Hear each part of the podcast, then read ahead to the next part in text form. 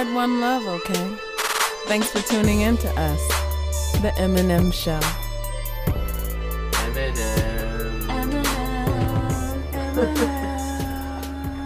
Show.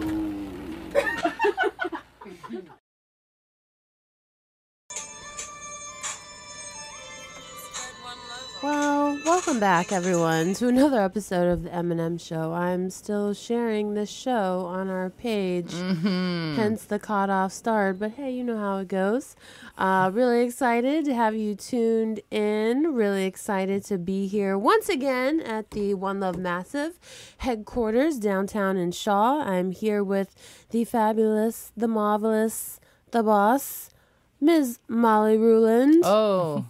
What you doing? I'm just sharing. You're sharing too? Yeah, you know, can we get a pause for the call? Actually, you know what?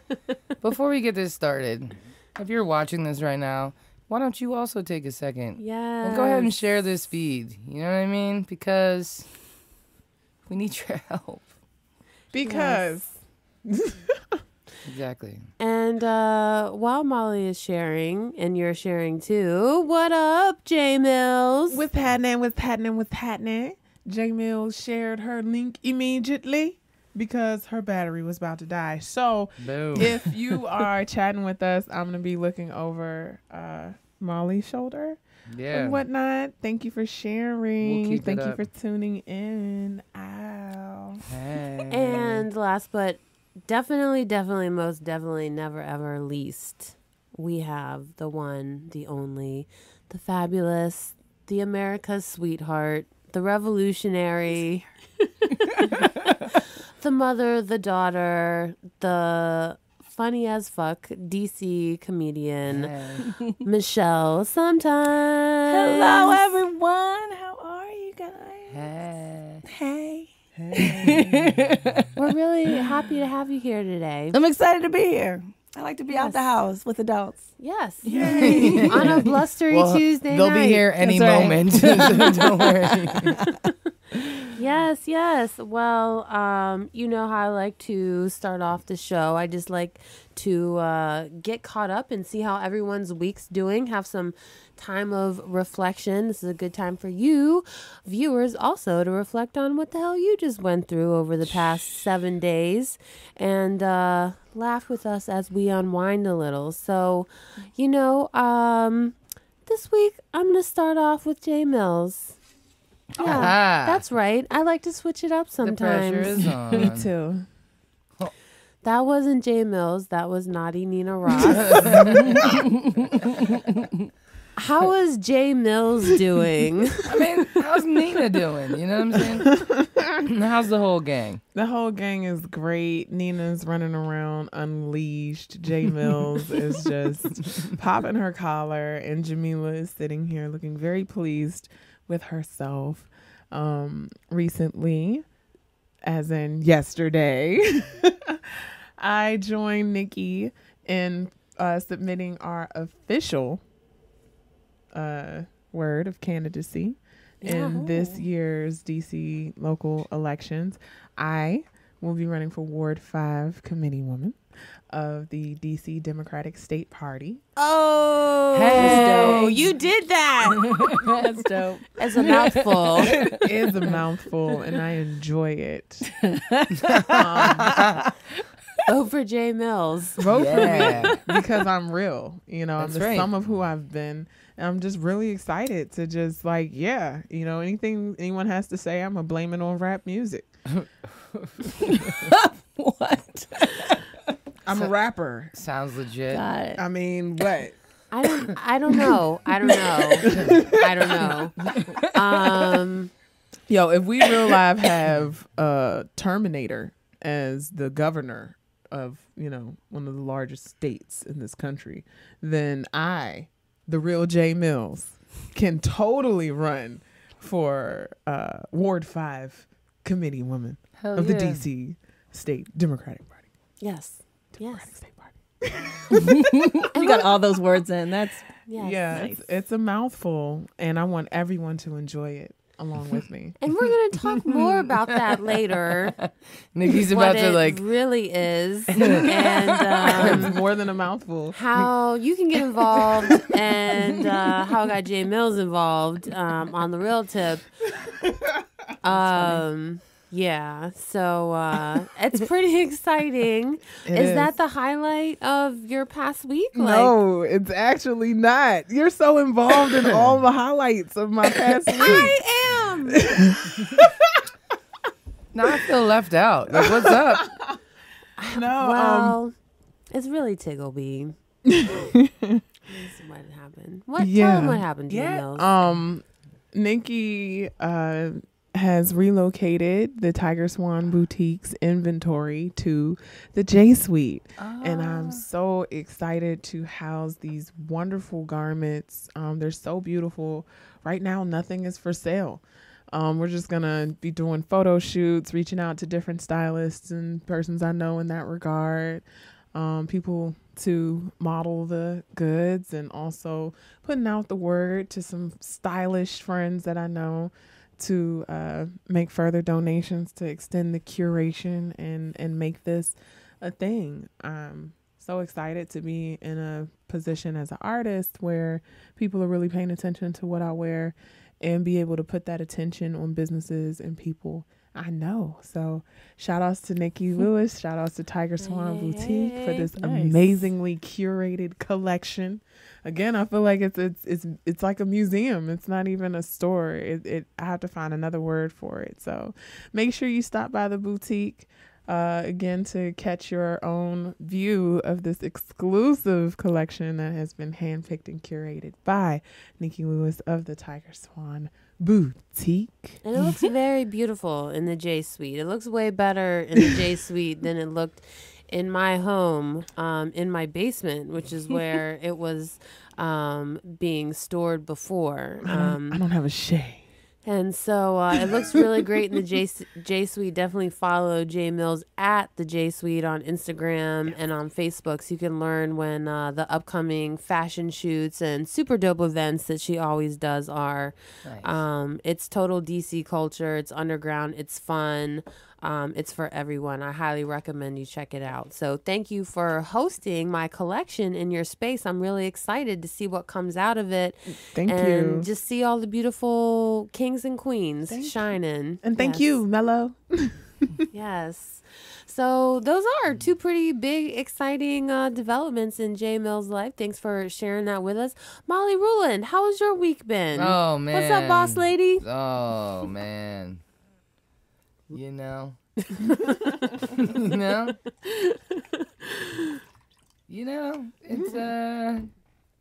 been a week. It's been another long week of a lot of days. You know what I mean? A lot of hours and all of those days and a lot of those hours spent working. You know, hustle mode. Such is life. You know what I mean? They're long, exhausting, draining days, but I always go home in a good mood and lay in my bed happy with what we got done that day. But the next morning, that very quickly disappears as I'm like, fuck all of this. But by the time I get, you know, where anybody else can see me, I've worked that out for the most part. But, I mean, you know, it is what it is, right? I mean, you know, anything worth having, you know, ain't easy to get. So. No. So, you know, but I'm definitely, I'm stoked to not be on social media still. I'm not going back. The only thing I'm bummed about is I miss certain things, you know, like just being able to keep up with what's going on, you know, with people that I care about, you know what I mean? Like you and you. So I was stoked when I opened my app to share things yesterday and I saw the pictures of the two of you. And I was like, yes, thank God. Yes. But yeah, you know, it's good. It's good. Getting control of things, you know, trying to map out the year. Lots of really exciting stuff with the business that we're about to announce. We're doing a whole One Love re-rub, basically like a relaunch of One Love Massive on Valentine's Day, where we're going to launch the digital advertising wall and our brand new website and content delivery system. So it's super exciting. I'm really pumped about that, but it's going to be a lot of fucking work for the next 16 days. Got to do what you got to do. Yep. Got to get it in. Yeah. Polish it up. Shine it up. Let it out to the world. Go ahead, Nina. I know you want to say something. Huh? No, she didn't. Because she said polish it. Because she said polish it up. Yes. Oh, she got it. All right. Well, thank you. Thank you for sharing. Did you get it? Yeah, I got it. Oh. Did you see how I tried to sweep over it and just keep pushing forward? Killed that. So thank you, Molly, for giving us a sliver into the life of being a boss. Oh, well, thank you for asking. Yeah, of course. And Michelle, what's been going on with you for like ever? Not just this past week. Quick summary, if you don't mind. Of my life. 20 years. Tell us since day one. No, we're not doing that. Hey, we want people to stay tuned. She was born on a rainy night. I know. It was a cold winter day in December. Was it now? It was, actually. Yeah. But we're not going back that far. I don't know. I've just been working really hard, trying to get, doing the shows at Draft House and the ones at Beer Baron and all of that. And, trying to date so I can score free weed. And, and so that's really all I've been doing. Hustling. Really hard. It's that like East Coast, man. Like we're on our grind over here. Yeah. Yo, is that why I'm on my celibacy tip so easily? Because I grow weed? Probably. Wait, where did that just come from? Because I get free weed. I only smoke weed when I'm dating someone because I don't buy it. I mean, yeah, me too. It's provided. I can't imagine what that life is like, honestly. Yeah. I would be a lot more sober. Yeah, well, here I am, the only one that's, I just grow my own, so. Oh, it's nice. Self-sufficiency. Yeah, I mean, it's kind of like masturbation, I guess. But, anyway, no. I don't even know. Not like that at all. At all. Vocal J Mills. At all. That's my new cue when I'm getting too deep. Yo, vote for J Mills. I can remember. I'm a public figure. Pull up. Pull up. That's why you're going to win, though. Yes. Masturbation is healthy. I can go on a platform for that. I'm with it. Mm-hmm. Go fuck yourself. 2018. I was just about to reframe that into something campaign palatable and empowering. No. Failure. BRB. But no, yeah, for real, sexual health, very important. Education here in the District of Columbia, and we're going to pivot right there. All right, we're turning around. Go ahead. Yes. So, how was your week, Nikki? Oh, you know what? My week has actually been freaking awesome, and let me tell you why, because this is the first week that I've been, like, fully healthy from recovering from the flu. I heard you were sick. And, like, I've just never been more thankful for my life. I am so serious. Air breathing through your nose. Yes, I can fully breathe through my nose. I've been at home, like working on my computer, like bumping my music, like taking a twerk break, doing some more. Like I've just been like back happy. To life. Yes, twerk breaks. Cheers, baby. And cheers just eating whenever I want, feeding the baby and stuff. I feel hungry and I have the appetite again. So good. I know the baby is growing and getting bigger, and it just makes me happy. I'm happy, and I think maybe before I had taken for granted my health. Mm. Like I really feel happy to be healthy. It's like when you have a toothache and you're like, man, yesterday this wasn't happening, and I wish it was yesterday. Like it's when you're like, I took for granted all that time where my face didn't hurt this bad. You know what I mean? Because like every minute is like there. Excruciating. Yeah. And then you're like, man, that whole day yesterday, I just pissed it away, not realizing how lucky I was to not have this. I would have chewed more. Yeah. I would have drank all the ice water. Some jerky. Just go wild. But have a Caesar salad. All the things. Some Laffy Taffy. Fuck it. Go crazy. Yeah, man, it's totally like that. Except, yeah, I just came down with the flu. It's not, yeah. But and you survived. And I survived. This was a hefty flu, though. A lot of people got taken out for like weeks. Like, Nick died. It's not a small deal. It's a big deal. I know. That's why I feel like this baby is about to be invincible, yo. At this point, he has like the highest, immune system ever. I mean, I don't know. I don't know what it's going to be. I just felt it. We're going to find out February 9th, though. So, nice. We'll keep people updated. Are you going to do like a big reveal thing? You know, I was looking online today and it was like 64 ideas for a cute reveal. And I was like, I vote that that's lame. I kind of felt like it was like a lot of work, you know. Yeah, and I'll just find out. I'll just have you know, like a baby shower when the time comes, and people will know if it's a boy or a girl, and we'll keep it pushing. But I will let people know on the show if Tiggleby, said fetus that I'm carrying. Yeah. Very gender neutral name, which you know. Yes. Shout out to the I Love You America with Sarah Silverman show, which is where we co-opted the name Tiggleby from episode 2. Really brilliant show, really hilarious, really insightful about who we are as Americans. But I will be revealing Tiggleby's gender after February 9th. So exciting. Stay tuned. Yes. So I've had just like a really positive week getting shit done. That's awesome. You know, and not stressed out. I'm just happy. And yeah. So I hope other people are feeling like that too. But thanks for sharing, ladies, how your weeks have been. It's always good to just take that time, talk about it, share with your friends, connect, you know, and see how everyone's energy is doing before you enter into a very deep, serious conversation about dating and booty popping and making people laugh. Those are very important issues, etc. Are you taking notes, ma'am? Very important. So which one of us is doing the booty popping? You are. Oh snap! I was hoping you would say that. Just kidding. Please. Are you ready? No. I'm like, whoa. Yeah, so I do want to shout out. I can teach you. Totally. But I do want to shout out to Michelle sometimes, because over the years I've been watching you on Facebook and Instagram. I would say you're the queen. I should put these on. I didn't want to mush my afro. Oh. I'm going to do that for you guys. Okay. Oh. It is a fabulous afro. Wow. It's a whole different situation. It sure is. Can hear things. Yes. Hearing is not overrated. It is not. It's not. I had an ear infection once, and I was just like, oh, my God. And did you appreciate the time when you were not having an ear infection? What?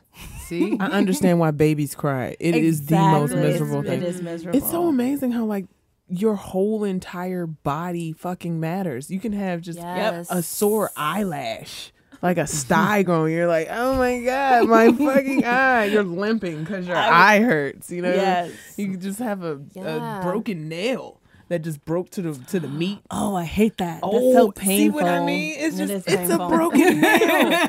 And I know that. Or we're just a bunch of crybabies. Stub the shit out of your toe. Yeah. Let your toe meet an unmovable force. Yo. My life is fucked up for right now. Nothing else matters. Nothing else matters. And inevitably, there's somebody there going, "What? What happened? Are you okay? What?" Asking you a barrage of unnecessary questions. Right at the moment you stub your toe, every time. Like you see stars. It's just a toe. Mm-hmm. It's just a toe. It's just a tooth. It's just an ear. Toe. The toes hold us up. You bit your tongue. You bit your lip. But like, all joy is removed. It all matters. Your momentarily. Whole body matters. Whole body matters. Matter, man. Man, there was this lady. Vote for Jay. Vote for Jay. All bodies matter. Every single inch of it. Vote for J Mills. Tell me why. Okay, y'all. We went down to the Board of Elections, which is down there at Southwest. If you're interested in running for office, it's actually not Southwest, it's Southeast. It's 1015 Half Street. Southeast over there by the Navy Yard. But tell me, when me and J Mills went down there to register for candidacy, she had pulled out her ID and it was like Jamila Hogan. I was like, who the hell is wait, why are you gonna put my whole government out there like this? Wait a minute. Oh shit. We don't know who that is. Strike that from the record. Strike that. That won't be on the ballot, so you can't actually vote. You're voting for J Mills. You're voting for J Mills. Know that.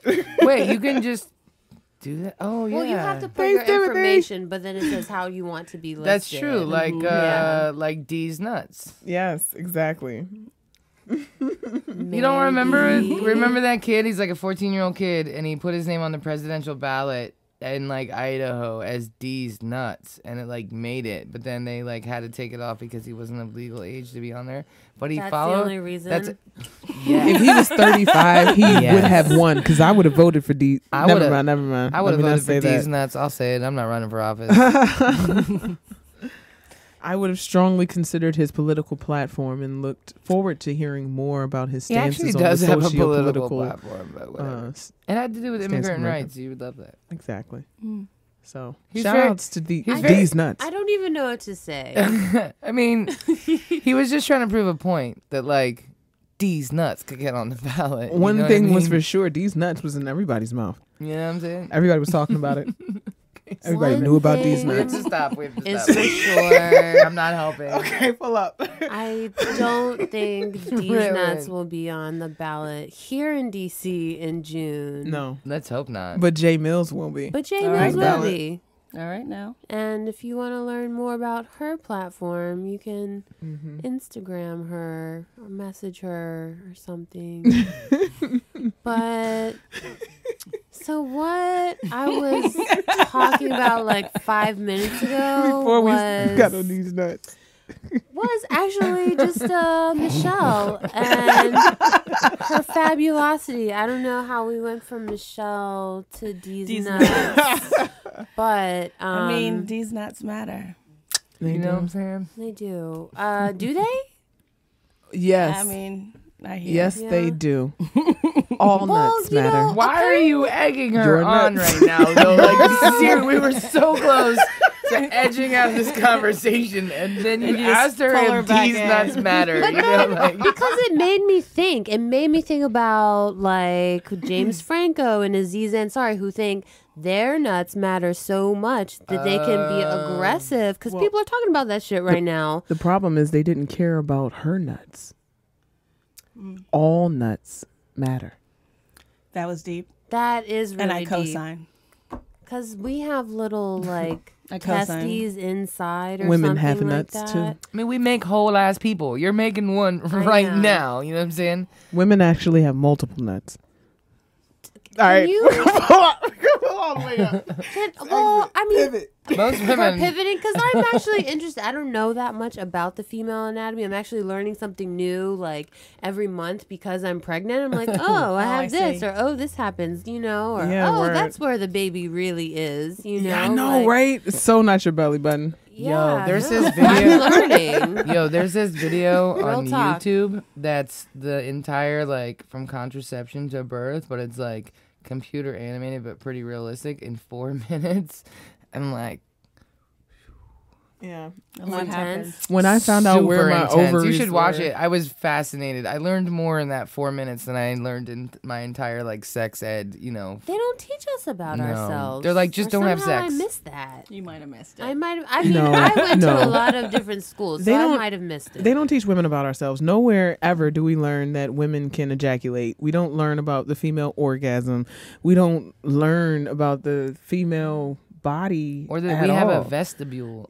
A vestibule. Understand? They don't. Is that a lobby? Because it is. It's right before the vagina, so it's like a waiting area. Oh, got you. Vestibule. I understand. I'm just saying, this is real. I'm just backing up. I did not know I had a vagina lobby and a vestibule. Am I familiar with? It's like a vestibule? Parlor. You know what I mean? Parlor. A waiting area, like. We can see you now. No, that's real, because I saw this, like, diagram of the female anatomy, and I was like, "Yeah, what kind of magazines are in your vestibule?" I mean, you know, that's a whole nother question for the M&M show, like zombie apocalypse mode, and like what magazine subscriptions are delivered to your vestibule. These are good questions.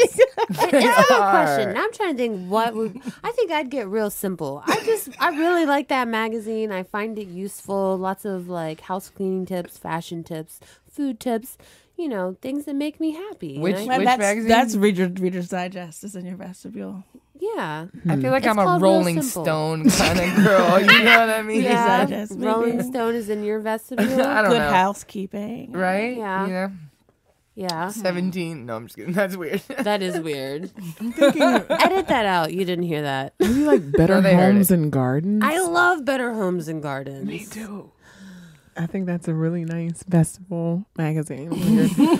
Waiting to enter me. Delivered. Have a seat. Straight to the doorstep. Have some water. Have some magazines on the table. I feel like I should Google the vestibule just so I can... You should, so yes, to clarify. I know, just to make sure I'm getting it right. I don't think we're using this word right. I don't even know how we got here. Me either, but I kind of like it. All nuts matter. I do remember that being a thing. Women have many nuts, and we didn't learn about all the nuts that we can have. I've read somewhere that if women had to have an orgasm in order to get pregnant, there would be like 8 people on the planet Earth. Well, that sounds unfortunate. It does, but it's a, I mean, there are women who are having sex and they do not have an orgasm, and that's a problem because all nuts matter. And for men to go into a sexual experience not caring about our nuts. I feel like most I don't know if they don't care, they just don't know. And if we don't know how to have an orgasm, how does it do? He should. It took me a long time to figure it out. Maybe he should ask about it. Are you ready? Exactly. Are you ready? The vaginal vestibule. The vaginal opening is called the vestibule of the vagina. In medicine, a vestibule is a space or a cavity at the entrance to a canal, channel, tube, or vessel. It's the part that gets tingly first. Exactly. But hold on. In ancient Rome, because that's important, the vestibulum. It's, you know, like that, you know, that the circle, that little area. It gets tingly first. It's the area before the muscle. So it's like. It's just the tingly. Right? It's like not a whole. Just the tip. We have a tip too. We have a tip, and it's called the vestibule. And sometimes you just put the tip in. Yes, that's really a spicy place. Put the tip in the vestibule. It is. We got action. That's how. That's why they know. Let me put the tip in. Then you know, because if I put the tip in, it's gonna go all the way. Because the vestibule. Yes, it's a very welcoming place. We have nice magazines. It's tingly. You want to come in and just make yourself right at home. What else you got over there, Molly? In ancient Rome, the vestibulum was an entrance or an enclosed porch leading to the house. That's why I said lobby. Oh, shit. Or foyer. She's a brick house. Yep. With a beautiful vestibule. She's a very welcoming vestibule. Very, just very letting it all welcoming. Hang out. Yes. So look at that. Who would have thought that, I think I might need wine because I have no idea what's happening right now. I've been waiting for this moment. I don't know what's going on. Honestly, I don't know why we're talking about vestibules. I don't either. Sometimes it just goes there and we go with it. But back to you. I'm going back with you. So I was just saying before, like, I've known about you for a long time. I've been watching you on Facebook and the gram and whatnot. And I just want to say, aside from being a hilarious person, you're also the queen of, like, the appropriate, like, booty shot. What? So those take time. It's like always very classy and ladylike. I try to thirst trap to make sure that I get the attention that I need and require as a single woman, but also recognizing that I have 2 children who I can't. I mean, right now they don't have the mental health thing on my insurance, so I'm gonna need just to wait before I put them there. So I need to be just that amount of classy. It's always appropriate. It's always although lovely. The kids aren't on Facebook, and so anyway, it's but fine. Appropriate, you know, like she'll just kind of like turn to the side, and you'll get like a nice curvature there. Because let me just say this: I was a beanpole for all of my life until I popped out kids, and boom, there's a booty, and so I never got any attention because I was a beanpole, and then I get married, I have these kids, and then I'm the perfect shape. And then I get divorced, so I can really, really maximize. There you go. Just, that's not why I got divorced. It's like an opportunity. So you can maximize. I look great now. Bye. No, that's not why. But thank you for noticing. You do look great. You always look beautiful. Y'all definitely need to follow her. I'm gonna check it out. I need tasteful booty shots. Man. I know. I need to always do that, but no, not always. But enough that it's in my psyche that I feel like I wanted to compliment you about it. Thank you. Thank you for that. It's important to like celebrate your womanhood and like feel beautiful and like, you know, like do that, you know. Well, it is like very important, because let me just say this. I think there's so many messages out there that don't make us love our own bodies. Mm-hmm. And so I think the act of loving ourselves in itself is revolutionary. And so then, so I make sure that I just feel good about myself, even when I don't, even when I feel ugly or whatever. Own that I feel ugly, but you know, I'm still beautiful. Yes. Word. Yes, queen. Wisdom nugget. Yes, queen. Yes. We have a graphic for this.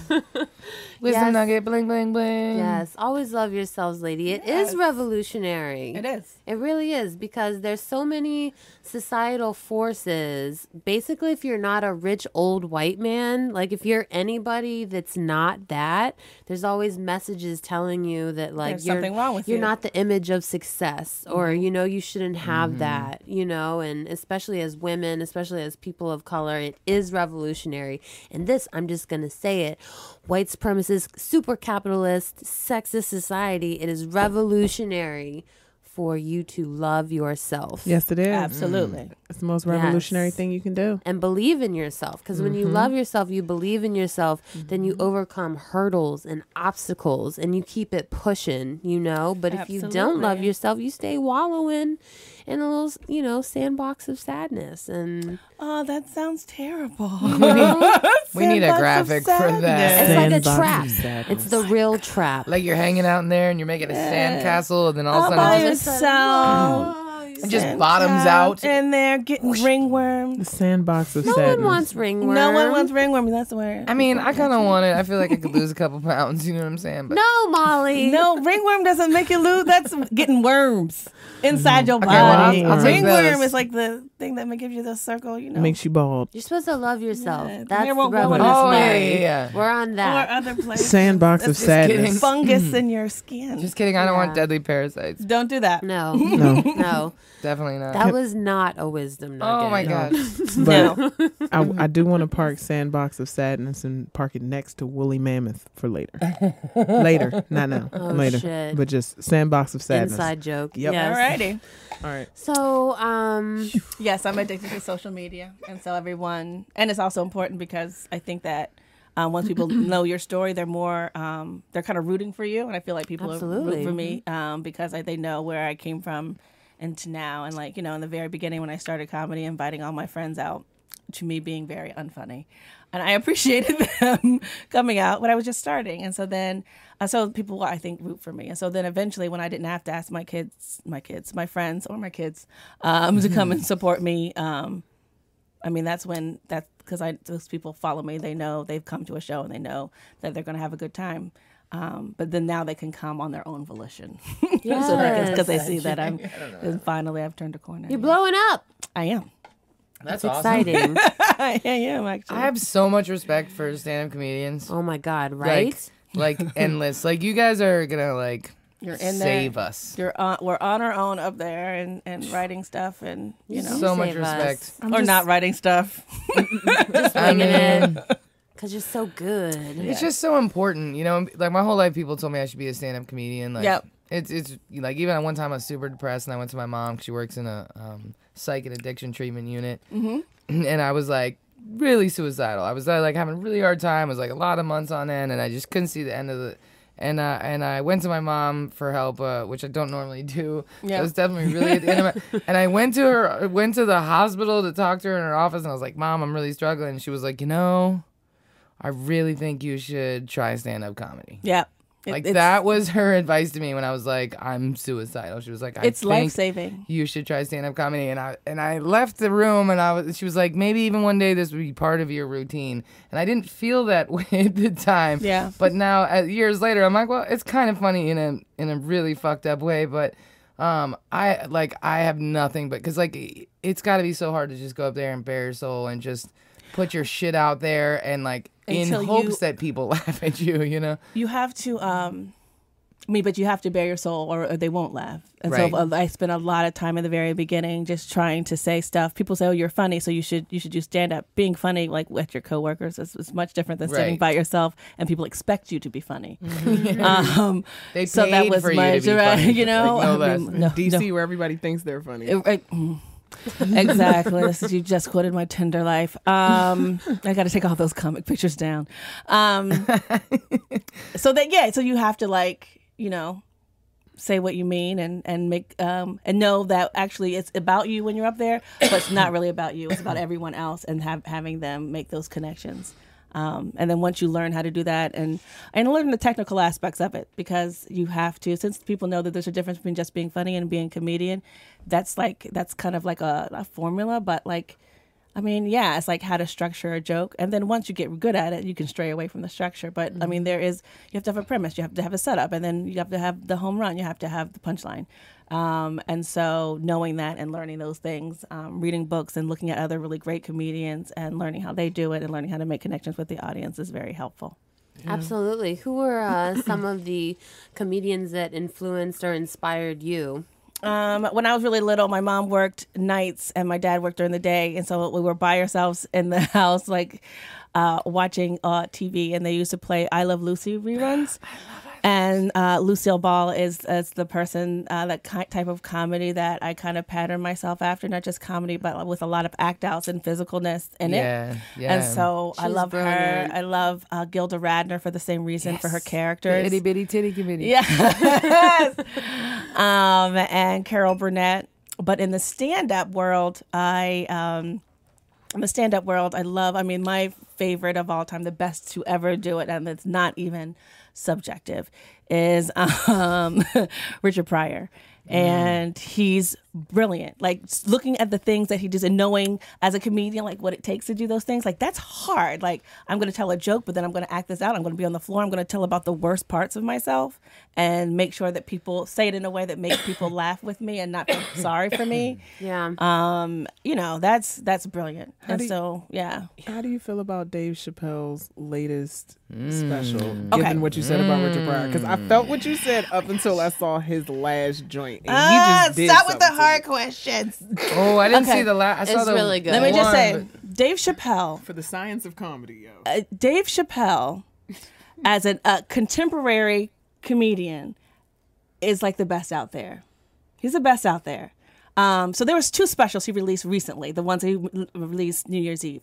There was the first one that I actually saw live at the Warner Theater. Thank you very much. I was way up in the nosebleeds, but I was there, damn it. I heard you laugh. Thank you. And that was brilliant. Like, just technically, like he said, here's the punchline. You won't know when I'm going to give it, but I'm going to tell this long story. And then boom, he does it. And then everyone laughs. And he told you what the punchline was going to be. Because most of comedy is like taking you by surprise and seeing that element of surprise and how it's funny at the same time. For him to be able to do that. And so now every comedian, when I go to open mics and stuff, they're all trying it. I'm like, you are not him. Don't do it. Like the he rapes and he saves. Oh, God. No, wait. Okay. So that was the other one, and I have some issues. No, this he was made an Emmett Till joke, and then I kicked her in the pussy. He did. I kicked her in the pussy. He did. Let me just say this whole thing, the whole long thing about Emmett Till and all of that. That was amazing. It was what? It was amazing. He educated them. He did. You can't do that. He's the best, and that's one of the reasons why he wasn't going to do it anymore. Because like, it's like, what else can I do? Like, I'm really good at this, and he's right. Yeah. The second one.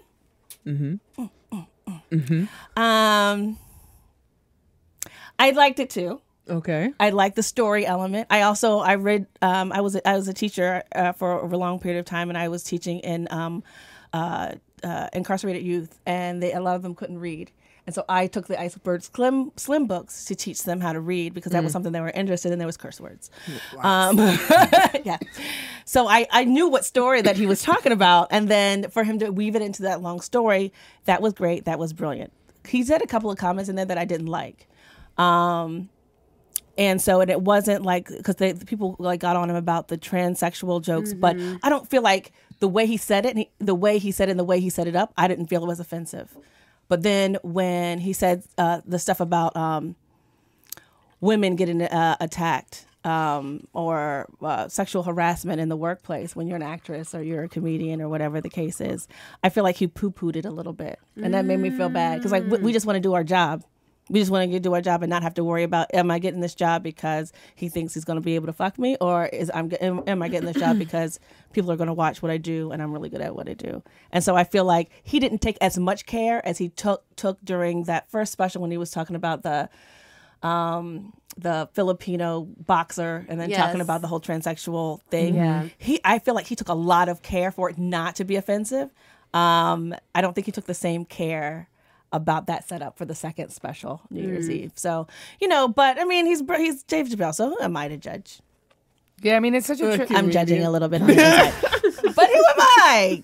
I mean, it's such a comedian. It's such a tricky thing, but you know what I respect about comedians that, you know, get it wrong or whatever? Like, Dave Chappelle has to wear those words all year long. Yes. You know? Like, he's not a troll. He's not, like, anonymously saying shit to upset people. That's right. Like, he has to wear that shit all year long as Dave Chappelle, exactly as who the fuck he is. And you know what? That takes a lot of, like, respect. So I feel like you're allowed to get it wrong, and you're allowed to say some really dumb, offensive shit, even about women or about whatever, because you're standing on stage. And you know what I mean? You've earned the right to get that many people in front of you, and you got to wear it the rest of the year. And if you get it wrong, you're going to fucking feel it. You're going to feel it. And I feel like the fact that that was something that was happening right then, it was not like the previous special that he took, you know, a long period of time to write. For sure. This is something that is happening right then, so you know. And at first it was like he's only releasing one special. Then out of the blue, he's releasing two, only because he wrote this whole thing. Right. And that took a very short amount of time, and so I don't think that he had the time to take the care that he took on the first one. For sure. So I think that I don't really have a problem with comedians saying things that are offensive. What I have an issue with, if you say something that's offensive, and because we're always working stuff out. We go and we test it out and see if it's funny or whatever. Right. And so if you get it wrong, which you may do. I would imagine you may get it wrong. Yeah. Then own it. Own that shit. It's like, you know what? I shouldn't have said that. That's my bad. But what I don't like is people double down and say, I said what I said. I said what I said. It's comedy. Why are you getting offended? If people got offended, then it wasn't fucking funny. Right. Then rewrite your joke. Because people are supposed to laugh. That's your job. Yes. Right. And we need the jokes about things that are offensive, because they're things that we think about, the things that we're struggling with as a nation and as communities, you know? That's right. You need to be able to laugh about some of this shit. Right. Like, they always ask, like, can you make jokes about rape? It's not about jokes about rape. It's about, can you make a funny joke about rape? Right. Yeah. You can do it. But the people I see on Dave Chappelle made a joke about rape, and wow. It was hilarious. It was hilarious. Because he rapes more than he saves. And the thing he saves more than he rapes. And but that he rapes and he saves. And but he in that phrase he epitomized the cognitive dissonance that all black people felt like, man, I got a scholarship because of Bill Cosby, but he around here raping people. Chocolate ice cream. That is a raper. He's pudding pops. He's raping people. Like, and you have to like, he did all these good things, but he's also he is a rapist. Exactly. Reconcile these facts. you got He's a superhero. Like, I definitely had a lot of respect for Dave, because I found myself on the side of, you know, the whole Bill Cosby thing. I became like the poster child for that argument somehow. And I don't drink red wine. It's that bad. I don't. I mean, I need to be a grown up. Have some water. Thanks. There you go. Thanks, Ralphie. Yeah, I definitely really appreciate it. I can't be a badass in front of everyone. That's okay. I'll get a water. So you know, we got to ask you about the topic of the week. Week. Uh-oh. Week. What could it be? As a female comedian in this interesting industry, another female comedian was in the news this week for her feeling like Netflix did not offer. Monique! You knew it. You knew it was coming. She was playing the whole time. Do I need to leave the whole question in? No, don't leave the whole question in. Let me just say this. Thoughts. I support black women whenever they do stuff. Yes. And I believe that Monique is an amazing comedian. She is. And Amy Schumer is not a 10th of the comedian that Monique is. Yes. I don't think so she either. Released that special on Netflix, and it was terrible. Mm-hmm. Like, I was never on the I Hate Amy Schumer bandwagon until, because everyone talked like badly about her and her attitude and how she steals jokes and all of that, until I saw that special. And it's like, this is all you do for a job. Like, I am like, I work, I have children, I have comedy, I got grad school. And I take the time out to write my own jokes. So I wasn't, so I, you, that's all you do. That's your job. That's my dream, to have comedy be just my job. And those jokes were terrible. Like, it's not about, like, even the people in the audience didn't laugh. I felt like they should have dubbed some laughter in there. Ooh. And it's like, or something, because she said a joke and then it, like, you got, like, chuckles. And I'm like, nah. Not for a Netflix special. Not when you dress all in leather, talking about this is your leather special. You know, bitch, make the jokes land. So I've gotten off of Monique because I don't like to say bad things. However, I feel like Netflix lowballed her. Definitely. They lowballed her. The fuck. Well, did you hear the further revelations that were brought out? I didn't hear it from Netflix. I didn't do tell. They said that they would have gone as high as 2.5 million. That's what I heard on the interwebs. But I didn't. But I don't know if that came from them. I saw someone say that that's what Netflix said, but I didn't see Netflix. Nobody from Netflix said it. Media Takeout. Is that the? Okay. Well, yes. But that's not a Media Takeout. I also told one of my said, yeah, Media Takeout. That's why I prefaced it with Media Takeout. However, that's not a credible source to me. It was updated. They noted certain sources. They stated similarly that there were initial negotiations for 2.5 upwards of 3 million or 5. Something like, I don't remember, but it definitely was in the millions. Yes. We can even say the lower number of 2.5. And she needed to come in and pitch the idea of whatever her Netflix special was going to be. So this is that's the issue. So regardless of what money it would have gone to, or if they were going to go higher or they weren't going to go higher, she went about it in the wrong way. Mm-hmm. You don't post no selfie, iPhone camera video about, oh, I want all my babies to... boycott Netflix. That's not how you handle things. First of all, her husband shouldn't be her manager. Whoop. Because that is not the way you handle business. First of all, she was talking about how she was on a call. Why are you on a call? Wow. You're Monique. Why are you taking a call from somebody at Netflix? Somebody is representing you. I hate having to go and ask for money at the end of the night. I hate that.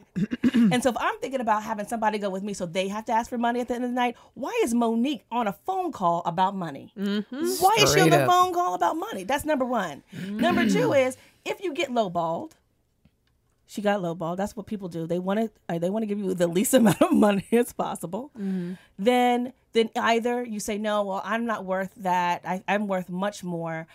This is what my idea was. These are the amount of followers I have. This is what we don't look at resumes, but you know, we're gonna have to look at this. This is what my idea is. And then say, okay, or tell your representative, well, say that we can't take that, and say, and these are the reasons why we can't take that. And then decide if they give you more, or you decide to do what Wanda Sykes did and went elsewhere. Exactly. And then you go somewhere else, you put in your own coin, make your own special even, and then put it on YouTube, retweet it, then put it someplace else, and then look how many people saw it, and then make your own money back. Mm-hmm. Do that. Pull a Oprah or something like that. Right. Don't get on Facebook or Instagram telling people to boycott Netflix. So no one's boycotting Netflix. There's too many good shows on there, man. So my thing is, it's not about, I think she was lowballed. I think that they do look at Amy Schumer as a draw, which is incorrect and false. But I do think that she handled it in the wrong way. And that's unfortunate. So artist question, interested. You mentioned manager, also in this process can be a booking agent. Yes. Mm. Yeah. So, and a personal assistant. All these persons are people that should be taking your phone calls if you are in an entertainment position. Yes. Definitely. Those three positions. Which of those three positions do you feel is the most important position in a situation such as Monique's? The person who manages you. Hmm. The person who manages you. Because booking agents don't work for you. Booking agents work for people who are outside. Mm-hmm. The booking agents. So you have to have a relationship with them so you'll get booked, right?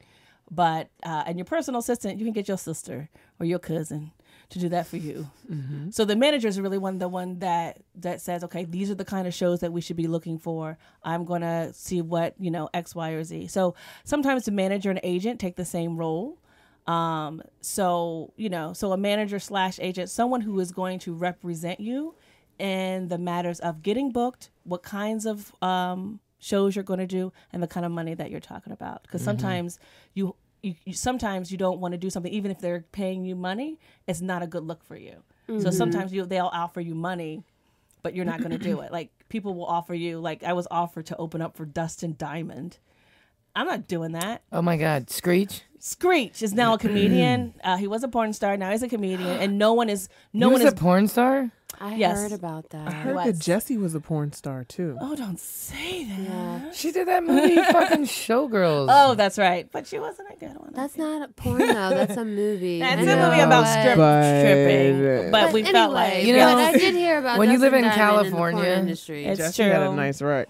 Yeah, oh, sure. It's a slippery slope when you're in LA doing movies about being a stripper. You know what I'm saying? I feel like there's not a lot of room for growth there. Well, how do you go about, like, for an aspiring comedian? How do you go about finding a manager that you can really trust, that is gonna actually like represent you well? Because when I hear y'all talking about how in the entertainment industry it's standard or professional to have someone booking for you or managing you, I'm like, I must be a rare bird because I want to negotiate my money because I trust you me don't. To ask what. Well, I think that when you're early in your career, you do. Like, I decide what I'm going to do and what I don't do. Right? I don't have anyone representing me. There's no one that I know that I'm close enough to that I would allow that to happen. Or not just that I'm close enough to, but also knows comedy business. Yeah. Because it's a different. People approach me, but they do music. And like there's one person in particular who manages a larger name, and he's been talking to me about it. And he does really good work, and he's super successful at it. But I don't know if he knows comedy. You know what I mean? So it's just, I think it's just about being in the industry and knowing people who do it. Yeah, yeah. I think saying, who do you use? At it and looking at other comedians that are getting it and talking to them and seeing who they're using. Because it's a totally, like, I can speak as a booking agent for artists. Totally different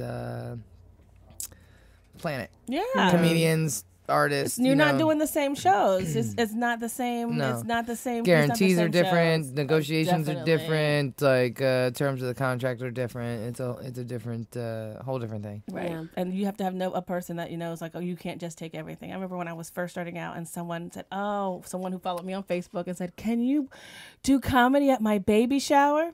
And I was like, yes. No one wants to hear comedy at a baby shower. And I'm like, why am I here? I've got $75. And I was like, who's drunk? I hope you took yourself out to dinner after that, at least. It was bad. But yeah, that's sometimes you got to just say no. Like, no, I know. Yeah. Thank you, but no. Well, tell us about how you came up with the idea for the comedy show Black Card Declined. And actually, maybe before we talk about it, we have a clip from one of the Black Card Declined shows.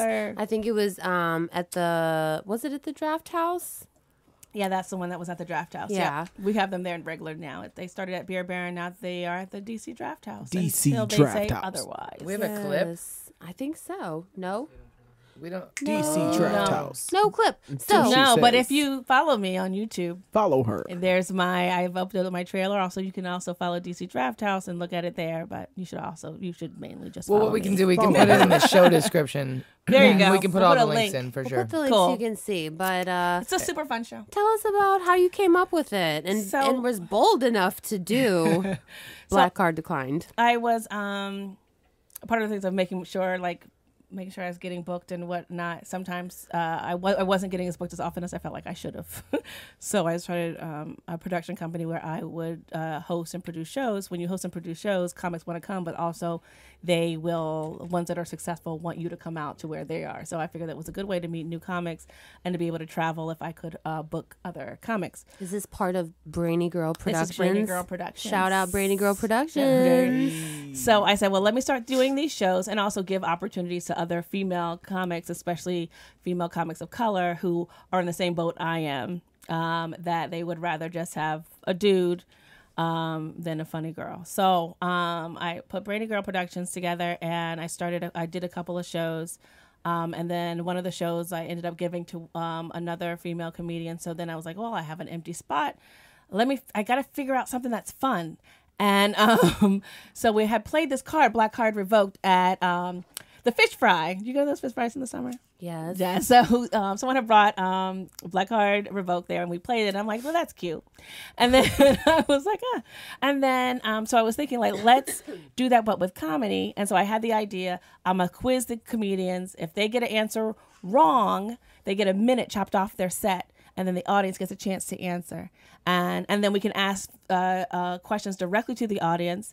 And then that's the setup. So I had a running night at Beer Baron. And so I brought it to Beer Baron on a Saturday. And it was super, super, like, people loved it. Like, I knew it was a good idea. And people were like, oh, this is a great idea, Michelle. And I'm like, okay. So we did it. And they were like, and I noticed that the audience liked it more when I asked them questions than the comedians. Like, the comedy was funny and great, but the interactive piece of it, they loved. And so we did it at the Beer Baron. We sold out the first time. I mean, sold out. We did it for free. But they drank all the drinks, and I got 10% of that. And it was a great, successful show. And then we did it a few more times. And then I pitched it to DC Draft House, and they're new. They're competing with DC Improv. Where is that? DC Comedy Theater, Draft House Comedy Theater. They started in Arlington. There's an Arlington Draft House. Yeah, the Arlington Cinema and Draft House. Yes, they have one in DC. What? I had no idea. Where is it? Yes, 13th and L. You should come out. 13th and L. Yeah, it's right in the corner, you know where Maddie's Tap Room is. Mm-hmm. Yeah, right next door. Yeah, right next door. And so they, I pitched it to them. I sent them like the Eventbrite totals, like how many people were there and how much money I was making. And I would love to bring it to DC Draft House. And they said, sure. They actually went to both of my shows, but I said, no, I'm going to stay true to Beer Baron because I'm a loyal broad. And then, so I brought the Black Card Declined. We did it the first time for free. And it was completely, sold out. A second time we did it.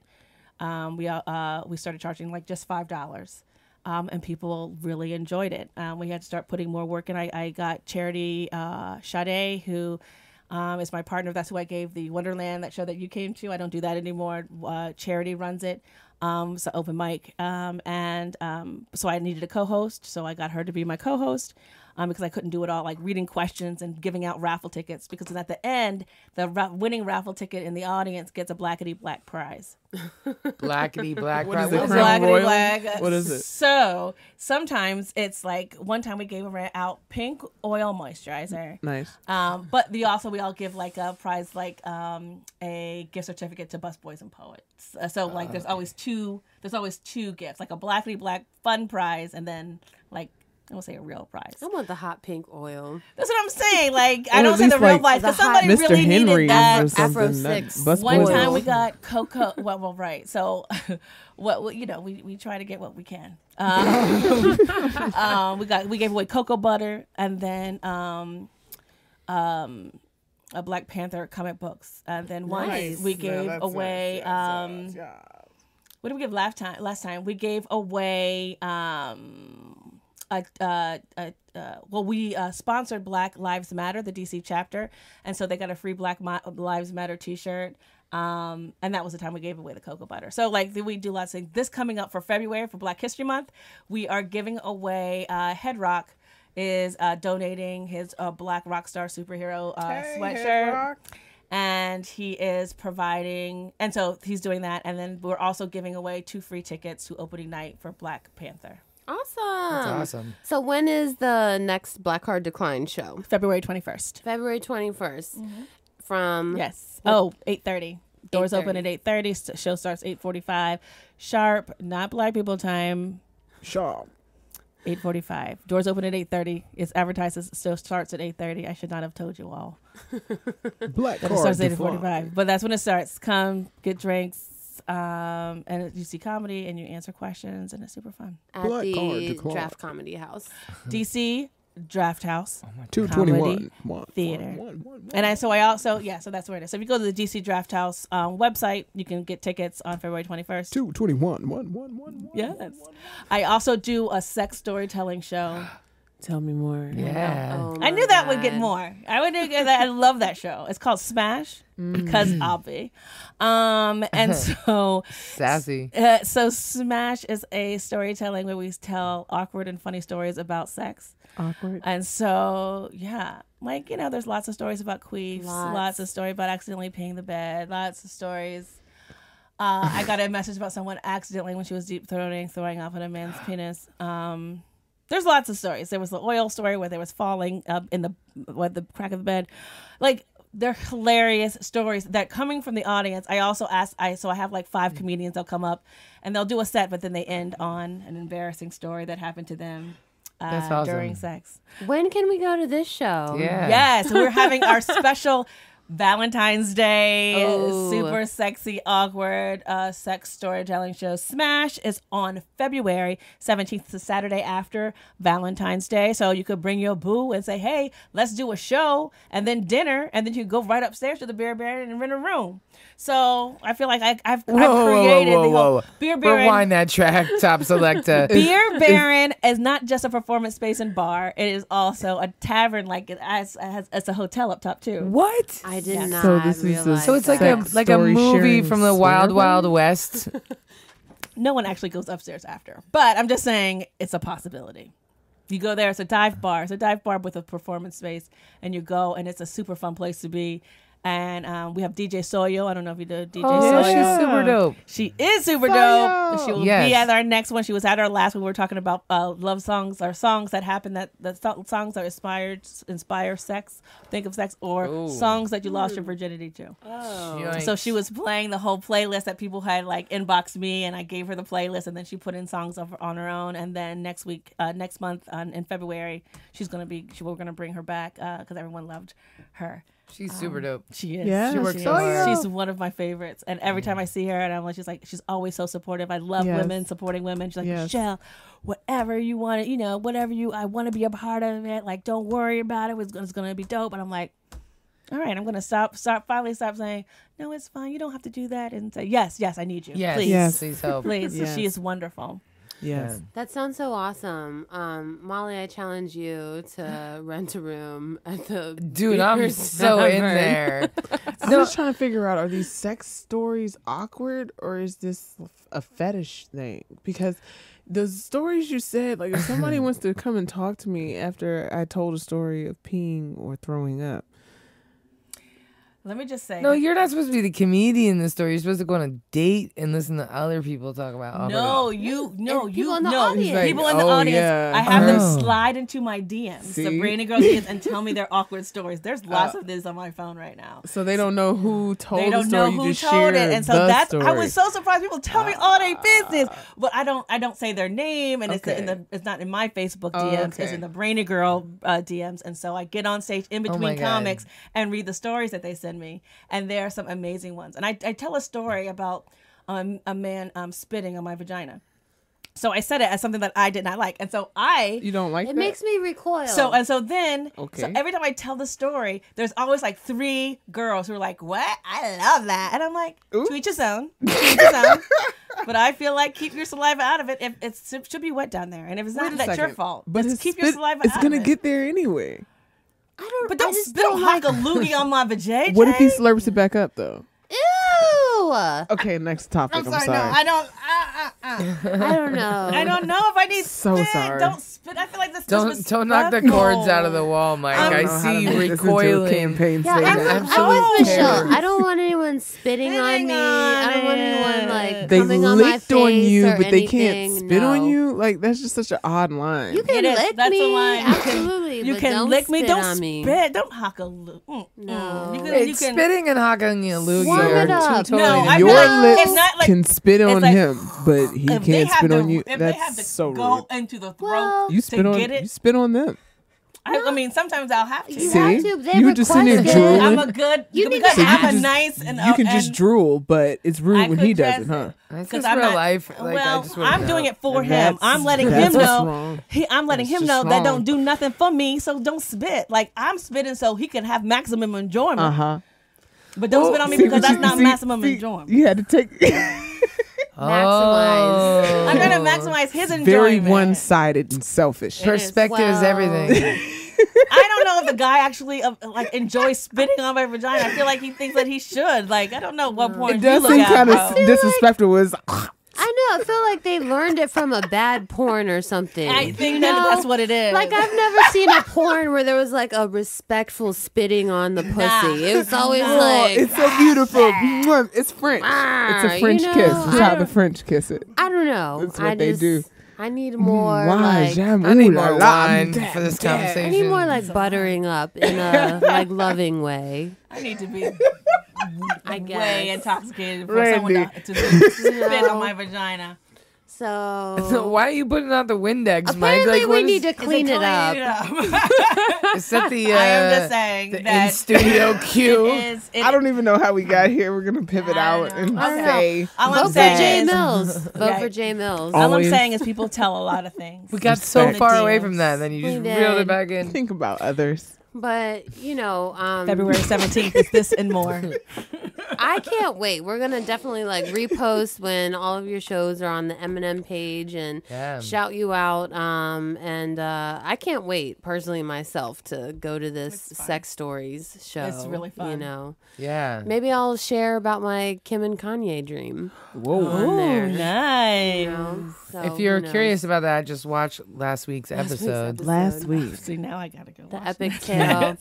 So it was really good. It was funny because people were like tuning in midway and like story. They were just like, "What the fuck is going on?" I know. Yeah. Yeah. You're like, and then me and Kanye, he looked me in my eyes. Oh, that's when I lost it. He did. Wow. That's when I lost it. It was so real. Oh, good.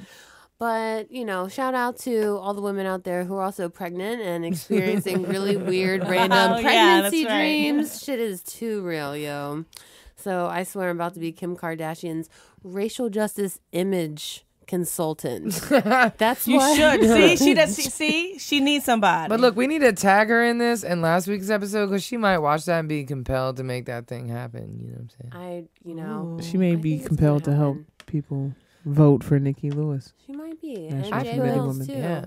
You know? Democratic. That would be dope. That would be kind of weird, but that'd be dope. It would be. When are you going to run for office? Well, I am running for office right now. So what? We're on a slate together. How did you just gloss over that part? Yo, because I'm like... I'm always running for something. You know. She's like, I'm going to win. My work speaks for itself. I don't need to talk about what I'm doing. No. So impressive. I'm sorry. Your work does speak for itself, but people need to know. So this is what's up. I'm going to talk a little shit right now. I'm going to inform people what's really happening in the District of Columbia. Let it go. Politic hour. Well, a couple minutes. So every state has a Democratic state committee, a Republican state committee, because this is a bipartisan country. And D.C. has the same, even though we're not officially a state.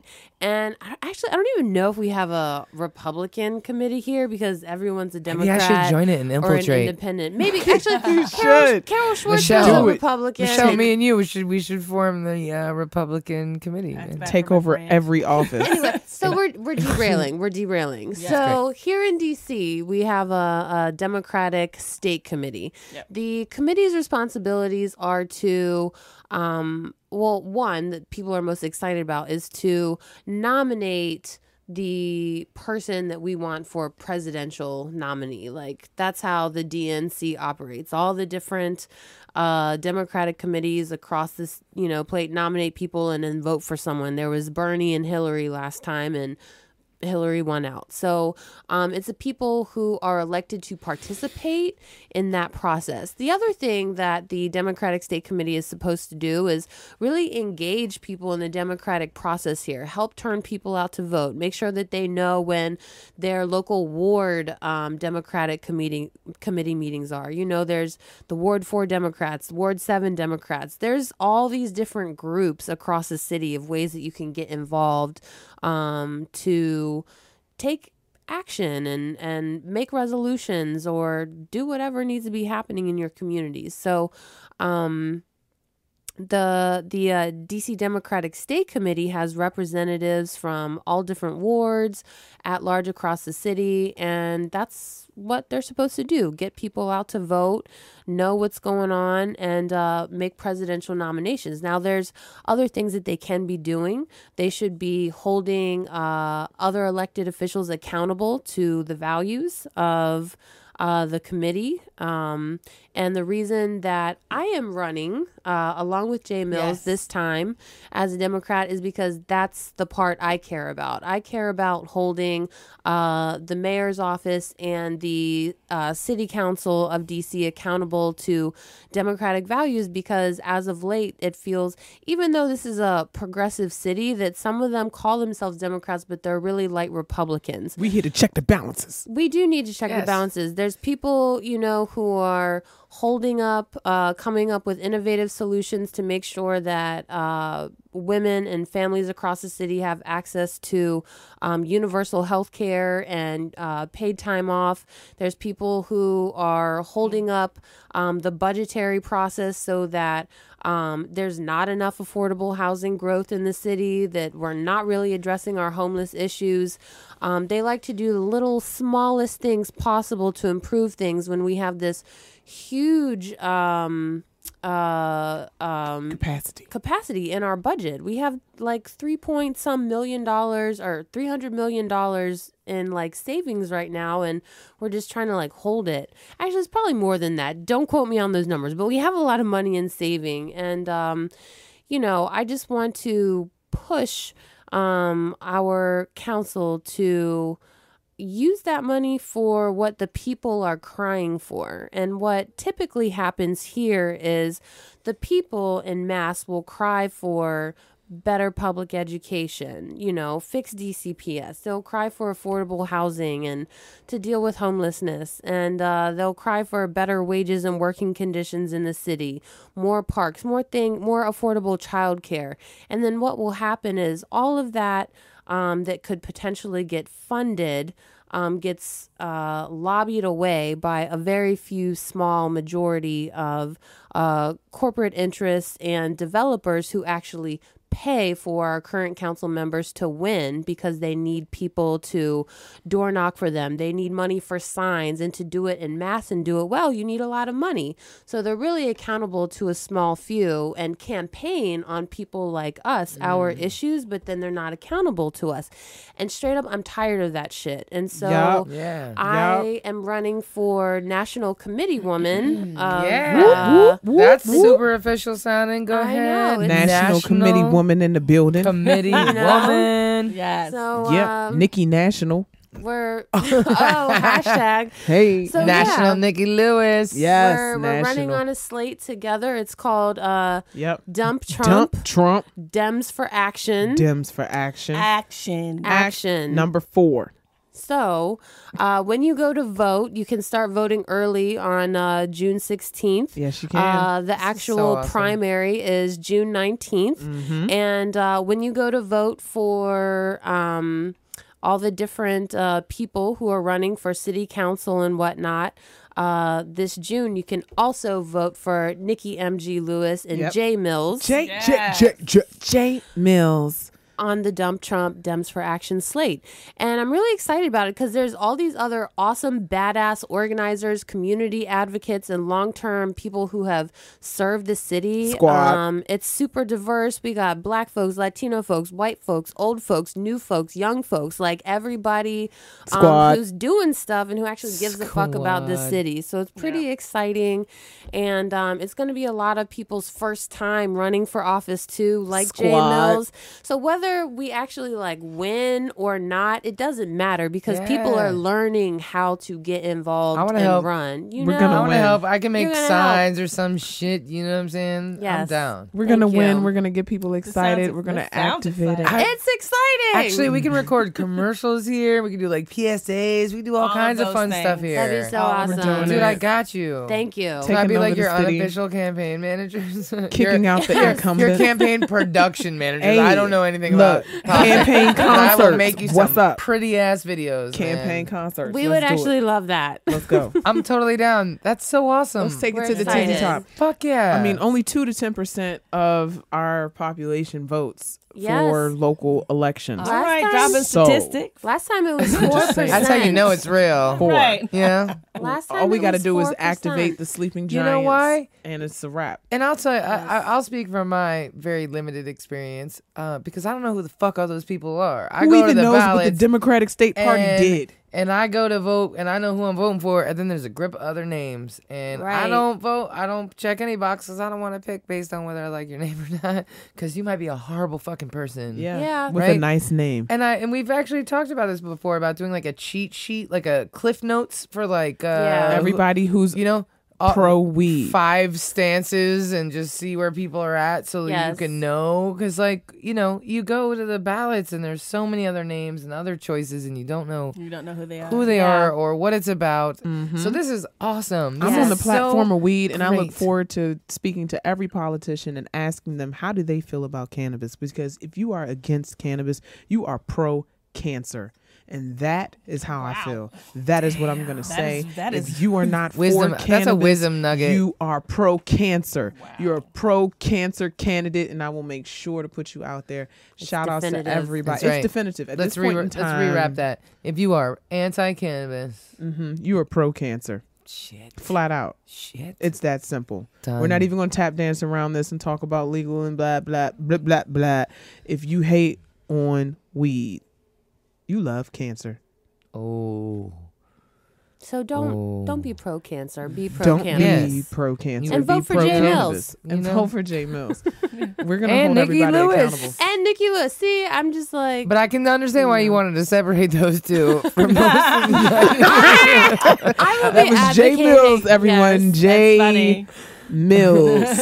I will be advocating. Only I'm pro-cannabis too. I'm definitely not pro-cancer. I'm pro-cannabis all the way. Hey, I'm coming for everybody, yo. Anti-cancer, what? But I'm also like pro-workers' rights. Yes. Pro-public school getting fixed in fucking DC. Yes. I'm pro-affordable housing and universal housing. Yes. I'm pro-affordable childcare. Mm-hmm. I'm pro- universal health care for everyone and implementing this shit and fighting Trump and fucking Dump Congress Trump. Who are trying to hold this shit up. I'm pro immigrants' rights. I'm all of these things that the federal and local governments need to be accountable to better and budget for. All right. So that's what's up. I'm with that. And I want to do a quick little business shout out. I want to shout out again the Draft House, DC Draft Comedy House. Thank you for hosting fabulous comedians like Michelle sometimes and a whole slew of other people. Shout out some of the other folks that you respect here in the DMV who are in the comedy scene. Oh, well, I shout out to James Gagan, who is the manager at Beer Baron, without whom I would not have had my first large-scale shows, and he trusted me enough to give me weekends at his establishment. So shout out to him. Shout out, awesome. Shout out to Beer Getting Baron. A weekend on at a legit ass spot is a very deal. Very difficult thing. He gave me a chance, and then as my audience grew, he gave me more percentage of what's goes on and how much money they as made. As it fucking should be, and but that rarely happens. And so, well, you are a big. It's deal. Great. I'm glad someone fucking recognizes. He does. Shout out to Antoine from DC Improv as well. DC Improv didn't book me for a long time because I fuck heavy with DC Comedy Theater, but don't do that. Antoine booked me this last week. I was at the DC Improv open mic. Awesome. But he's also given me an opportunity to host the DC D&V Comedy Showcase that he continues to have. And shout out to Allison Jaffe. For a long time, there wasn't a lot of people of color that were in the DC Improv. And I feel like that the current management just wants people who are funny and that will bring people in. Amen. And so so shout out to them. And imagine for people that. For giving people a chance and for people who love comedy and will come and support live comedy like they do live music. Awesome. Yeah. Awesome. You know what? Shout out to that, because I talk about how much I love stand-up comedians, yet...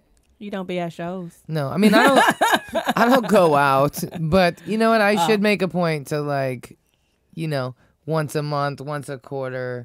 Yeah. You know, because I make a point to support, like, you know, I'll go see friends at shows, and, you know, I may or may not be on the list, but I'm still going to pay, especially if I know that, like... You know what I'm saying? They got some investments. It'd be good to laugh more, too. Yeah. And hell yeah. I mean, I really do have such a huge respect for stand-up comedians. It's and DC right now so has a great scene. There's lots of different places. And not just like shows, like organized shows, but like the open mics that people go and work stuff out. And my friend Mike Brown does every Monday at Shenanigans at Adams Morgan. There's a place, Capital Laughs, who do shows, who do paid shows at Shaw's Tavern, but also have shows at upstairs? Town Tavern. Yes. It's a good room. It's a beautiful room. That's good. I'm glad to hear that. So, yeah. So there's lots of different places around town. Of course, the big dog, Sean Joyce with DC Underground Comedy, who has shows every weekend at Big Hunt. So the scene is very vibrant. There's lots of places for people to do comedy, and the shows are quality. At the Hunt? Shout out to Eddie B. Or that side room. Downstairs. Oh, shit. Yeah, it's a down downstairs? There's a down downstairs. Oh, you don't know? No, I don't know. It's a late night. They have paid shows at 10, and then they have open mic at 11, and it is just as funny. You can go from there. You could like go have dinner and then come by Big Hunt, and you can be laughing for a couple hours. That is super sexy and great. Cute. Grown-ass adult evening right there. That's what I'm about these days. Yes. Grown-ass adult evening. I am, but like fun shit, you know? I was in the club for like 10 years. That's a lot. There's not many clubs for us to go to anymore. No, like I'm clubbed out. And so now I like to do dinner and comedy. I like to do dinner and a movie. I like to go to an art museum. I have a seat. Yeah, we grown. Yeah. Sit down. That's right. Can I sit down? Exactly. I went to the club the other night to... What club do you go to? L8. Where's that? Late. I don't even know. Exactly. I didn't know either. I'm so old. And I tried to go. I went with Mike, actually, to go see Pinky Killicorn. Hola. And TCB was there, and they were performing. Nice. Hey. Okay, that's a grown-ass, sexy, adult, awesome night. That's dope. Well, let's not jump to conclusions. Oh, okay. No, I tried to go, and we went, and let me just rewind this track. So I completely forgot about this, but it looked like a mini White House I was walking into because it was like 15th and F, or you know what I mean, like in that zone. And I get there, and the female security guard, I was like, walk up, and I kind of know what's about to happen, and so I'm like, and she's like, okay, and she goes, I swear to God, she's like, here, and then like touches my vagina, and it's like here, and like literally lifted my like my vestibule, if you will, with her fucking hand, and I was like, you just knocked the magazines down. Okay, yeah, you just knocked over my magazine rack. Disturbed my whole vestibule. That was crazy. That's never happened to me. Oh, no, me neither. And I've gone to a lot of raves and sketchy places and had all kinds of searches happen to me, and I have never had anybody, like, literally, like, I was like... You had a violate your vegetable. I almost wanted her phone number afterwards just to, like, make the thing not almost weird. An assault. You know what I'm saying? Don't want her phone number, by the way, but I'm just saying, so it was hella awkward. Go to L8. Yeah, so, but that's apparently normal, because you know, I know when I'm concealing a handgun, I like to place it in between my thighs, right on the entry of my vagina. You know what I'm saying? And so if you want to make sure that there's not a gun there, you know, no, it's not okay. And so then. She reached in my pockets, and she pulled this out, And I was like, yep, that's in my pocket. And she opened it, and there was some of my homegrown weed in it, but not very much, you know. Which you're allowed to carry. And, she said, thank you. And she goes, this is going to the car. And I said, well, I don't have one of them. You know? And she goes, well, this can't come in. I said, what's a legal amount of cannabis? And she said, not here. You're on federal property. The White House is right there. And I said, cool. At the club? Nah. At the club. And so I was like... Nah, that's lies. I was like, cool. No problem, you know? And so then I wasn't going to go in. And then, like, after standing there for 10 minutes waiting for Pinky or whatever, and then the guy was like, hey, you know, if you want, you can go in. I was like, no, it's fine. Really, really, please don't let me in. I really just kind of want to go home. That's my whole club life story. Wow. But shit. But yes. You didn't even make it in the club. No, I didn't. And I was so grateful to him. He's like, you want to go in? I was like, no. We're good. Just leave me on not getting in status. You know what I mean? It's Sunday night. Right. I don't really want to go in right now. Especially, I'm not going through security again. No. Because she only got a third of the way through that security check. So I don't even want to know what was coming next. You know what I'm saying? But I watched other people go through the line, and it was just like no one else seemed very upset by it. And I'm like, is this really like? Is this really how like? I mean, is that how like everyone black like events are fucking treated? Pussy. Because I've never been, you know what I'm saying? Or because it was always police two around. Blocks because of the White House. But like, what was the fuck are you touching my vagina? Yeah, it was she was black. Yes. Oh, in my mind, her name was Helga. No, But I'm just saying, security. Why is security instructed to? Perform on such a deep level. I've never been anywhere. That's never happened to me before. And I've been to mad black events. And I've been going to a lot of go-go's. She said like this. Yeah. She said, no one's ever shook my vegetable. Here. Okay? Maybe like, she liked you. Like looked me in the eye. And she didn't know how to I think she liked you. You know what? You got groped. she didn't know how to. She didn't know how to talk. She didn't know how to express herself. Just like Aziz Ansari didn't know how to make it to third base, so he had to be a creeper about it. 17,000 fucking times. Exactly. Let me check your vegetable. This is not a sexual harassment issue. I feel like she kind of knew that I was going to have a problem with it if she didn't like pre-announce what was going to happen, but other people seemed totally cool with it. And I mean, I watched her get all up in dudes and girls, all up in their fucking business.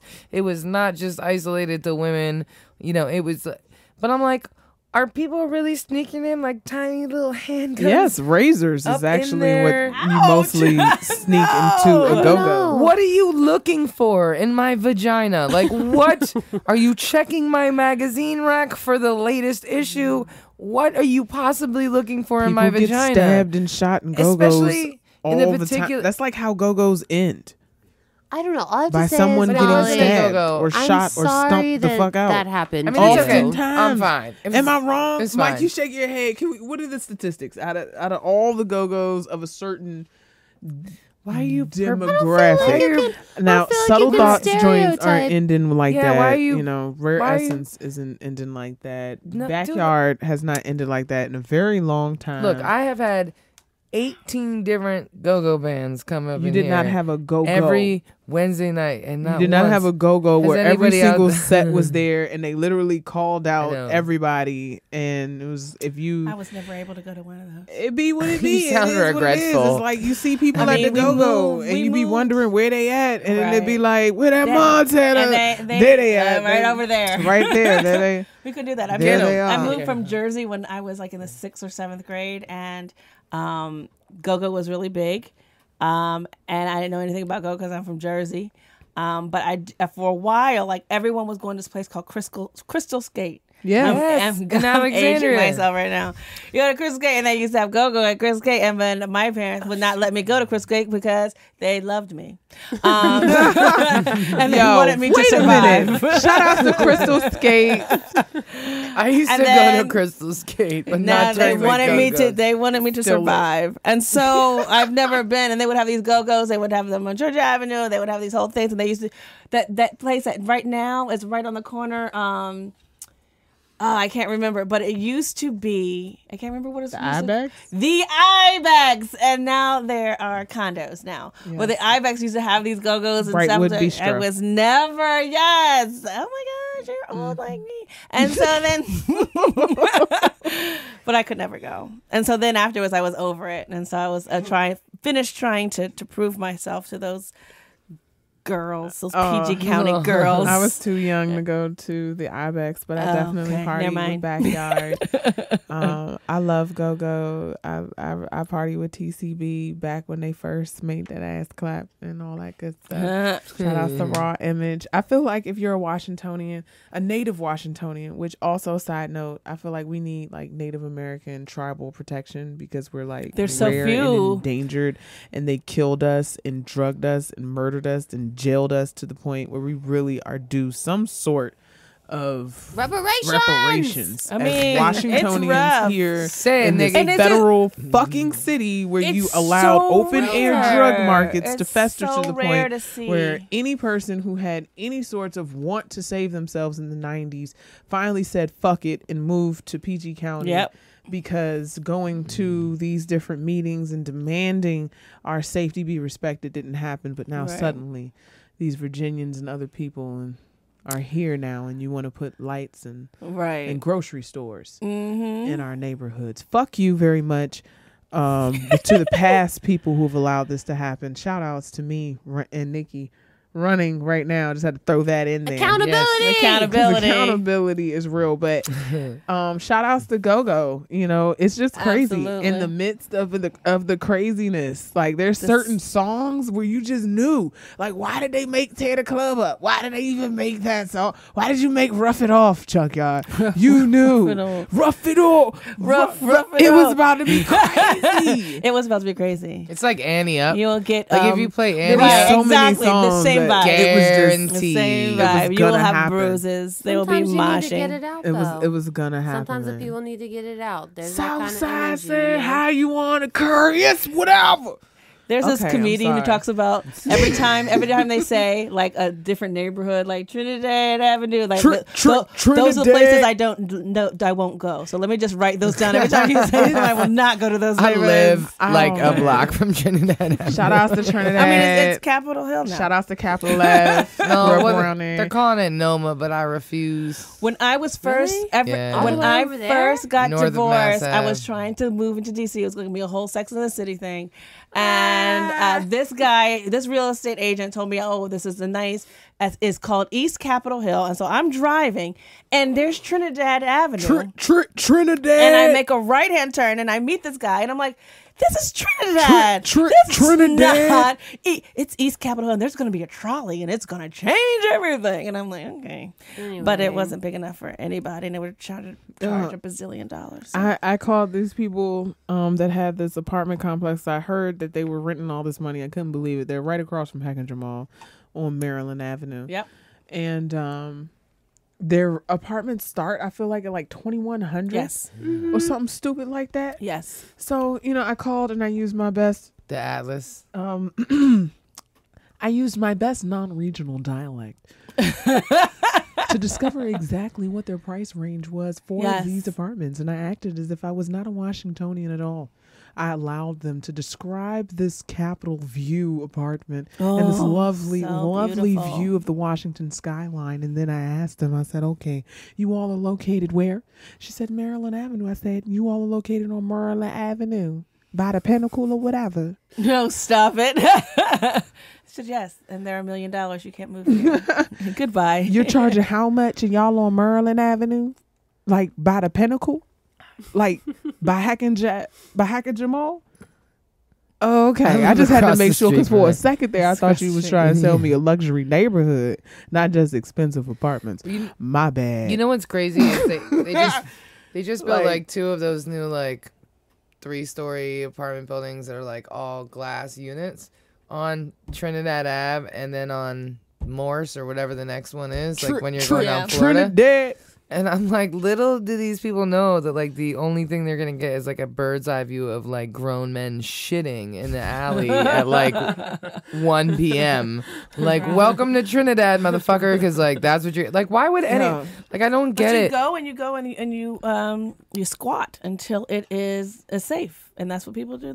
They sometimes you see this with a one white family. And they, you know, the one white family, and they'll be there, and then all of a sudden they'll be jogging, and they're not running for their life; they're jogging for health reasons, and that's how you know Your urine is about to go through the roof.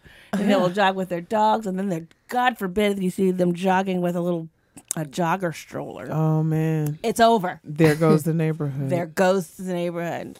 Unless they put in a Starbucks, and that's cool. This seems to be a recurring topic that we talk about on this show is how the neighborhoods change and gentrification and affordable housing or lack thereof. Like I do well for myself. I can't afford to move to DC, and I do well.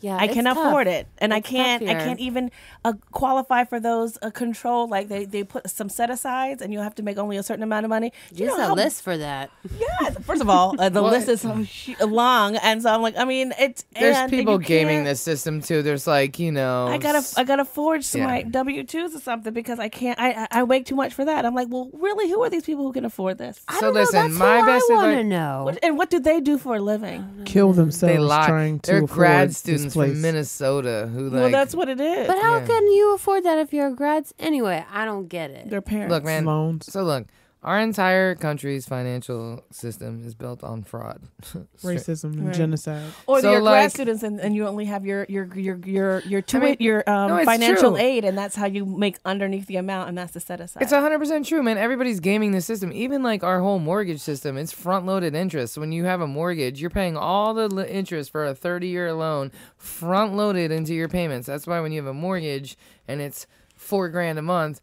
3,800 of it is interest and 200 is principal. So, or if your mortgage payment is $1,000, 900 of it is interest and $100 is principal. So the first year of owning a home, no matter how big your mortgage payment is, your balance is like $800 fucking dollars less because it's front loaded interest. Like our entire financial structure, our entire fucking social structure in the United States is built on fucking fraud, racism, and genocide. That's how I know I'm not responsible enough to buy a home, because right after the first time you said mortgage, all I heard was wah wah wah wah wah. I don't understand any of it. Okay, but my point is, falsify all the documents you need to get what you need, because that's what they are all doing as well. So play the fucking game, cover your tracks, get really good at whiteout, and make your shit happen. Right. A friend of mine moved into the artist lofts, and it's a great apartment Brooklyn? And Brooklyn, they're beautiful. It's like a hotel, but she makes almost as much as I do, but she only counts her art tuition or income. Shout outs to doing your taxes and right. It is tax time. What's that like? Yes. Gotta file your taxes. If you have a business, but I do want to you should get paid. I do want to transition, because it is that time. Oh, metaphysical? It's about time for the metaphysical. I'm so ready. You're ready? I've been thinking about these three words, and I know I'm so ready. Well, hit us. Let's go into this. Please. Oh, man. Just like that. Just like that. Just like that. It's time. Just like that, we're going to center ourselves and vibrate higher for a metaphysical moment with Mills. The three words I was thinking of was kings, queens, and magical. Mm. That's been my vibe for this week and the 2018, the last days of the first month. I always think about the magical nature of what it is to be this eternal spirit walking in this human body, guided by this ego-driven mind that you have the choice to diminish and melt into the all that is everything, or declare yourself to be known as the I. When is the I known? What does that even mean? We're getting real deep. I'm not even going to go back. We're going to keep going forward to those three words again, right? Kings, queens, and magical. Each of us is human beings. What does it mean to be a human being? Why did we choose ourselves to have that word being? We're not human is, or human are, or human wills, or human tries, or human woods, or human mights. We're human beings. And we don't think about the being and the am and the is and the awesomeness of what it is to be, to even recognize that you are. Who is the I that said that I am? and what makes us human beings. We don't call them dog beings. We don't say cat beings. We don't say bird beings. Mm-hmm. We don't give the title being to any other living entity, no plant being, strawberry beings, but we are human being. What? You don't finish the sentence. We don't ever finish the sentence. Isn't that crazy? Mm-hmm. Human being what? Kings and queens and magical creatures. That's what we are. And you don't have a choice in it. You don't have a choice in being royal. You don't have a choice in being a king or a queen or magical. See, there's magical in your words. Your words, not even your words, in your thoughts and how you choose to express these things. We live to express ourselves. That is it. You came here to express yourself, and words sometimes don't do enough. So you dance. So you write a poem. So you draw a picture. So you do all these things to explain yourself. But who are you that you think that you should be explained in a way that others should listen? It's because you're royal. It's because you are a king. It's because you are a queen. But what kind of king or queen are you going to be? That's your choice. You going to be a good one or a bad one? You can't dump the crown. You can't dump your magic. You could just waste it if you want to. Lie. That's how you waste your magic and your words. Lie. It's crazy how we lie. The society wants you to lie. The society wants you to forget that you were royal. Because if you know that you were royal, how can you ever respect any other authority? What does it mean to be a king? A real king is a leader. A real king serves. We know what a good one is. We know what a bad one is. We're the Dump Trump. We are in a time of definition where you must know yourself in truth. 2, numerically, is wisdom. 1, numerically, is knowledge. 8 is infinity. We are in 2018, where your knowledge times your experience or your wisdom, take it to infinity. If you think you can, you can. If you think you can't, you can't. God bless the souls that walk this earth right now, because people are losing their minds, realizing that they are kings and queens and they have wasted their kingdom. They have wasted their queendom. They have lost their magic. But it's never too late, because you're still here. And anything is fucking possible, because you're fucking magical. Yes. You're a magical king. You're a magical queen. And you are a human being. Not a human is, not a human was, but a human being, forever creating, never known, undefinable, as undefinable as the all, as undefinable as the universe. How big is it? You couldn't count it, because in the time it took to count it, there'd be so many more stars born. You'd have to count again. You are innumerable. You are magnificent beyond belief. Whatever you think you can, you can. Just like that, you can. This is a time of instant gratification, and we must watch our thoughts, our words, and our deeds, and protect our magic and step into our divinity and understand that just as there are stars that die, but energy cannot be destroyed. It just turns into a black hole. So for all my bright stars shining, all my wonderful kings and queens out there, and with all this wonderful, beautiful magic, stay close to the light, stay away from the dark, step into the fact that you always are who you've always been, even when you are dwelling in the not of you. You know who you were. You know who you were before something changed you to make you be who you are not right now. We know sometimes when you say, you got me out of character, who the fuck do you think I am? You got me fucked up. You always know who you are. You can't lie to yourself, you magical fucking king and queen. I scared you, didn't I? Yeah, it's all good. Vote for J Mills. Vote for you. Vote for J Mills. Your magic, man. Step into your kingdom and your queendom, man. Shine. Why not? They gonna hate you for no reason. Give them a reason. That's my word. All right now. Another beautiful, powerful, zesty metaphysical moment. Zesty. Vote for J Mills. Vote for Nikki MG. Yes. And thank you to Michelle Sometimes. Yes. This is so much fun. Thank you for joining us on another quirky, zany, fresh episode. Zany. The M&M Show. Thank you again to Molly Ruland for hosting us, creator of One Love Massive, here at the One Love Massive Factory Floor. We'll catch y'all next week, Tuesday at 9:05. You know how we do. And stay positive, share, like, spread the word about this show, and peace out. We'll catch you next time.